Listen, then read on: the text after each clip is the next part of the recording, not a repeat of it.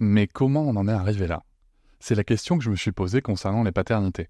Pour y répondre, je vous propose de découvrir la BD Papa Sapiens, qui raconte l'histoire des pères à travers les âges avec humour et les chouettes dessins de Sévanie.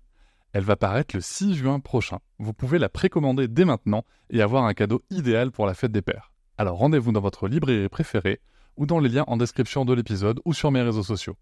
Et salut, bienvenue pour cet épisode découverte Papatriarcat Plus.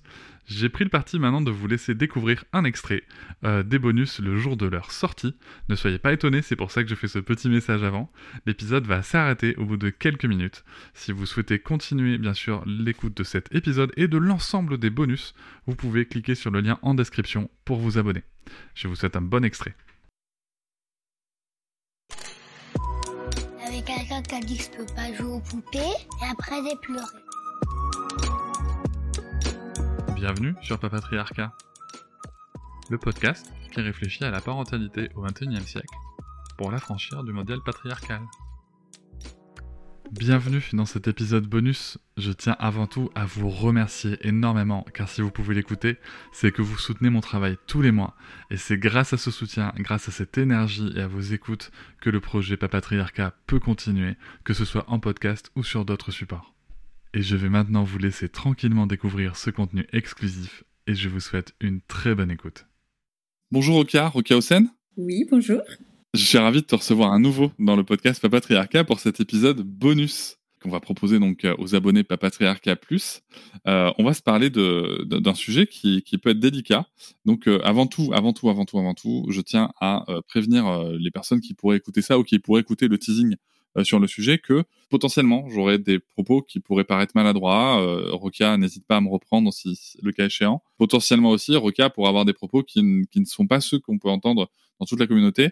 On va parler d'un sujet qui la touche elle, avec ses mots à elle et son identification à elle. Donc euh, voilà, c'est aussi quelque chose qui se respecte. Donc Rokia, pour reprendre tes mots, euh, toi tu es une femme racisée. Euh, tu es une femme racisée qui porte le voile aussi. Et, euh, et ça, apparemment, ça, a des, conséquences sur, euh, sur ton environnement professionnel, personnel, et aussi euh, parfois sur comment tu peux te percevoir, en tout cas sur ce que tu te sens de justifier. Est-ce que tu peux essayer de nous, raconter un peu ces, ces trois dimensions-là, s'il te plaît? Alors oui, bah, sur le plan professionnel, si tu veux, il y a comme deux identités. C'est-à-dire, il y a Miss Psychomote, qui a un Instagram depuis 2016, donc depuis pas mal d'années, euh, mais qui s'est euh, montré, euh, qui s'est jeu de mots, mais presque dévoilé avec son voile euh, à la sortie de mon livre seulement, c'est-à-dire en 2021 sur Instagram. Ah ouais, cinq ans donc sans, sans montrer ton visage. Sans du tout montrer mon visage. Donc là, il y a une psychomote qui s'assume, vraiment. Enfin voilà, je, je suis telle que je suis, et toujours avec mon petit voile rose. Et bah, la roquia professionnelle dans le milieu entre guillemets réel, enfin c'est bizarre entre virtuel et réel, où en fait euh, je peux pas le porter toujours comme ça. Voilà. Donc euh, je dois un peu composer, euh, réfléchir. Quand je fais, j'envoie mon CV, il y a pas de photo. Il y a vraiment une, une, entre guillemets une réalité qui est différente. On, on peut pas le percevoir. On se dit bah psychomote peut-être que euh, tout va bien. En fait, dans mon activité indépendante, oui. Alors oui, quand je suis en cabinet libéral, euh, je suis comme ça, pareil. Mais en structure, non. Je je tente pas entre guillemets. Enfin, du coup, on peut parfois apercevoir certaines photos ou euh, vidéos où je, porte un turban parce que là, c'est sur mon milieu professionnel, euh, voilà, institutionnel. Il y a quelque chose qui m'interpelle là dans, dans ce. Alors, il y a deux questions que je vais te poser. Je vais juste aller sur ce qui m'a interpellé euh, quand t'as dit euh, je mets pas de photos, on se dit psychomote, donc tout va bien. Parce que des fois, quand il y a des gens qui ont vu ta photo et qui se sont dit waouh, tout va mal, c'est une vraie question. Est-ce que tu as été face à ces réactions là, quoi?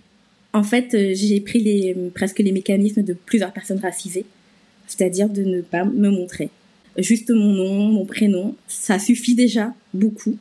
Euh, souvent, on imagine quand on me voit que je suis une femme euh, noire, alors que pas. Non, voilà, c'est souvent la première réaction qu'on me qu'on me renvoie, ou sinon, bah, une femme euh, bah, d'origine maghrébine. D'accord. Alors pour pour l'anecdote, euh, parce que toi et moi on, se, on se parlait avant que, que, que, je, que je connaisse ton visage euh, par rapport aux réseaux sociaux. Euh, pour l'anecdote, euh, moi je t'avais jamais imaginé euh, racisé avec un voile. je je t'imaginais plutôt genre né néerlandaise, tu vois. C'est, ah d'accord.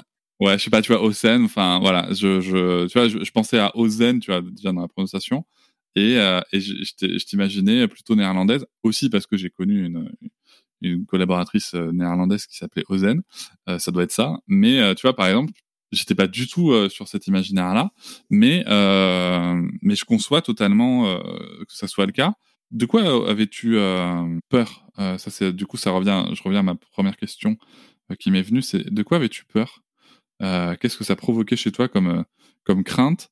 Euh, le fait de, de, de, montrer ton visage sur les réseaux sociaux Alors avant de quand même, je précise avant quand même de montrer mon visage sur les réseaux sociaux, je suis un peu passée petit à petit.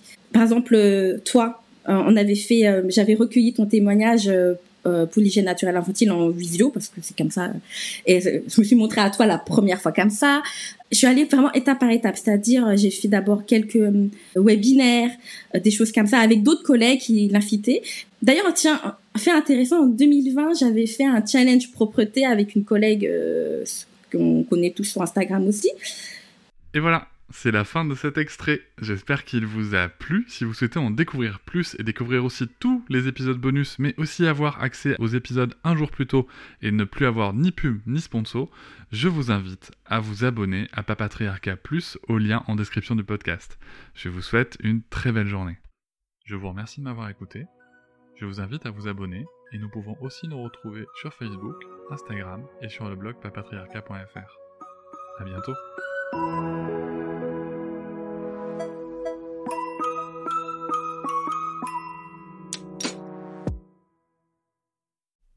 Hop, c'est encore moins. Si tu veux soutenir le podcast, tu peux aussi t'abonner à Papatriarca Plus et découvrir chaque semaine un épisode bonus en plus des 60 déjà disponibles. À découvrir sur tes applis de podcast comme Pocketcast, Castbox ou encore Apple Podcast. À très vite.